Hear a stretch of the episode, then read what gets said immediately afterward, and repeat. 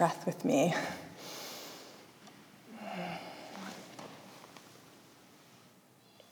When I made the decision to start seminary three years ago, I didn't know that it would feel so much like leaving home.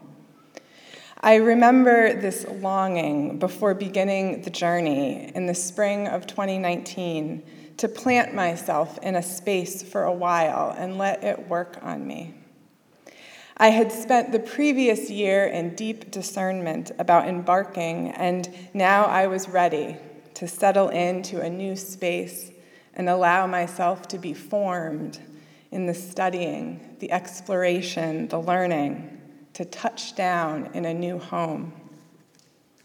I remember my first trip into Boston. I took the commuter rail, and in the morning, I organized myself for a long day in the city. Backpack, check. Pencil case, check. Notebooks, lunch, tea bags, travel mug, check, check, check. From that cold January morning when I boarded the train beneath a darkened sky and watched the sunrise over the Revere Marsh, I carried myself from one place to another. I was on the road, landing in classrooms, on city benches, and at lunch tables. And on the days when I wasn't at school, I landed at my job, where I settled into the familiar faux leather chair next to the south facing window. Then back home again to Tim and the girls to snuggle up on the couch and listen to the day's stories. Go to board meetings at night at my church, connect with dear friends and family. And all along the way, my trusted backpack, my pouch of favorite tea, and my mug joined me as companions as I touched down and took off over and over again. And even though these transitions were jarring, I developed a rhythm to my travels between spaces. I found that I could make home on the fly, set up a sense of belonging and centering in the most disparate of places. Then the pandemic. It was this new kind of landing home. Home took on a whole new meaning as we all stayed put. In Frank's sermon from a few weeks ago, he talked about homesickness, and I think that that is so powerful, right? We have all spent so much time at home, and yet we are longing for it. Home then is more than the place we go to at the end of the day. As my pre pandemic travels remind me, it is sometimes on the road. Often more than a place, it is a person, a community, something deep inside ourselves. So, in this time of transition, this last year of finally beginning to leave our physical homes to return to these other ones, I'm thinking a lot about home. Maya Angelou, in Letter to My Daughter, writes about how she doesn't agree with this adage that you can't go home. Instead, she says, quote, I believe that one can never leave home. I believe that one carries the shadows, the dreams, the fears and dragons of home under one's skin. Home is that youthful region where a child is the only real living inhabitant. We may act sophisticated and worldly, but I believe we feel safest when we go inside ourselves and find home, a place where we belong, and maybe the only place we really do. End quote. I love this. We never leave home, we carry it with us. It is deep inside ourselves that youthful region where we find ourselves, where we belong. And I love how Angelou ties home to youth. I think we can draw inspiration here from our kids, the ways that they find and create home in the wake of their play and imagination. I grew up in Springfield, Massachusetts, before moving to a small rural farming town just south on the Connecticut border. And we had this row of forsythia bushes out front of our house. There were probably six or so bushes, and they had grown together at the top. But underneath, their stalks remained separated, so they created these little forsythia rooms that my sister and I would crawl inside and fill with things cups, blankets, trinkets, toys, spread out to adorn our tiny homes in the underbrush. At my grandmother's house, where we spent our summers, we would build home forts behind her couch with blankets and gather up her silver tea service and pretend we were entertaining guests at a dinner party. And I watch my kids in turn create home wherever they go. One of their favorite homemaking activities is to draw large squares in the sand at the beach and develop floor plans for their imagined homes and then run around inside, decorating it with wall hangings and furniture and doorways with sticks in the sand. And yet, as Angelou reminds us, though, home can also be a place of fear and pain. I know that for some, hearing the word home is unbearable. Home does not always mean safety, belonging, or welcoming. Home for some is a mirage, unattainable and just beyond reach. Author Wallace Stegner once said that home is a notion only nations of homeless fully appreciate and only the uprooted comprehend.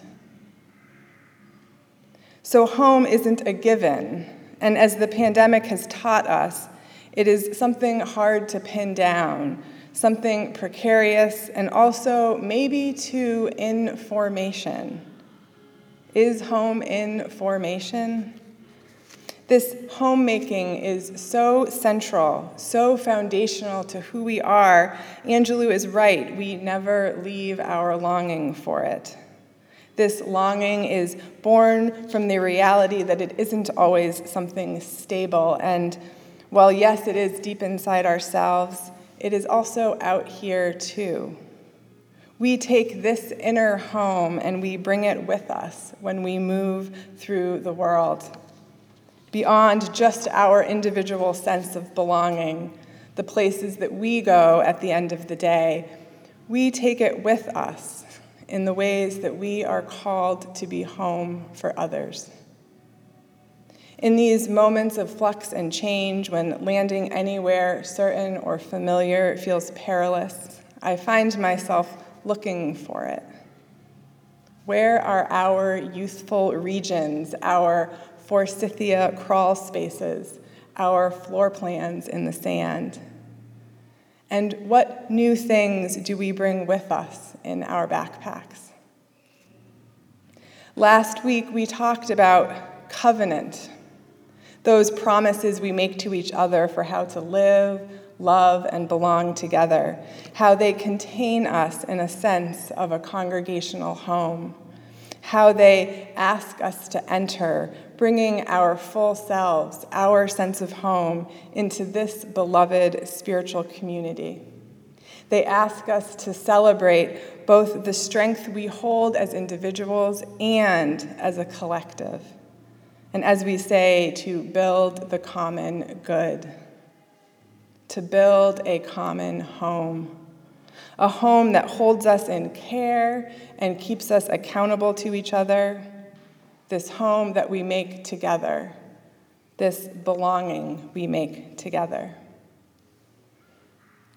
And in my three weeks here, I have already learned a lot, but one of the central things is how well this congregation does this. Here is what I have learned about home from all of you. Home is not a static thing, a passive state of holding. Home is on the move. We can't leave it, and it doesn't leave us, and more than that, we can be in the business of making it. Home as a verb, a promise, a prayer, something we create and cultivate and reproduce for each other. I have learned that as we come and go from this space, we bring and take home with us. Each person here brings things, talents, passions, and gifts that make home home as shelter, home as food, meals, home as access, offering, service. We all bring our own sense and meaning of home into these walls, and like the waters that mingled in our water communion ritual, they entwine, circle around, and blend together into the divine and sacred tapestry that is this the collective home we build and cultivate in our midst.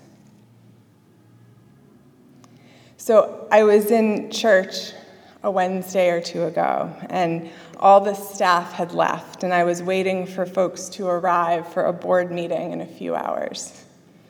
I had been feeling a bit frazzled by all the changes of a new semester, starting this internship, meeting all of these beautiful new faces and stories, so many things.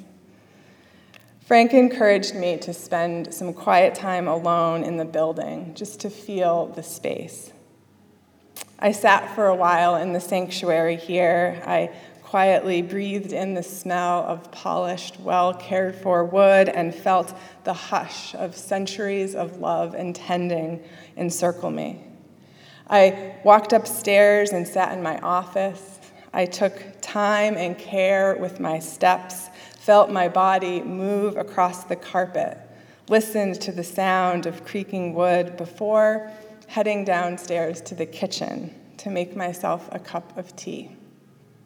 I flipped the tea kettle on to boil some water, and then I did what I have done for the last few years. I went over to my backpack and I took out my travel mug, unscrewed the lid, and then leaned against the counter to wait for the water to finish boiling.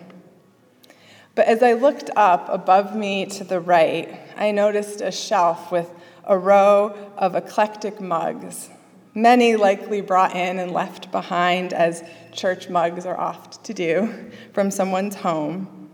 And I took one down. And in that moment, I decided to put my travel mug away for now. And I dropped my tea bag into a white UUCH mug and poured the water in. Steam circled up from the steeping, and I curled my fingers around the warm porcelain. Here I was, here I am, making this place home. In this time together that we will share in the years ahead, may we find corners of our lives to cover with blankets and fill with the hospitality of a warm cup of tea. May we draw home lines in the sand with open doors and greetings that say, Come in, you are welcome here.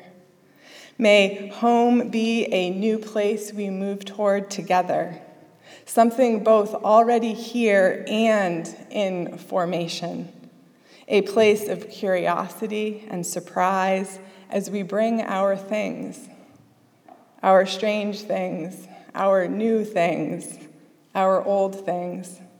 Let our internal homes drift and intermingle with each other's and the ones we make together out in the world. Riding in backpacks, forming in covenant, collecting in the underbrush. We are on the road together. We are tracing the rivers. We are building. We are taking home with us when we go and bringing it back when we return and gathering in the homes of those around us. So that for all our lives, there is a place of common good for everyone to always be coming home. Amen, and may it be so and let us hum together our final hymn, number 128, For All That Is Our Life.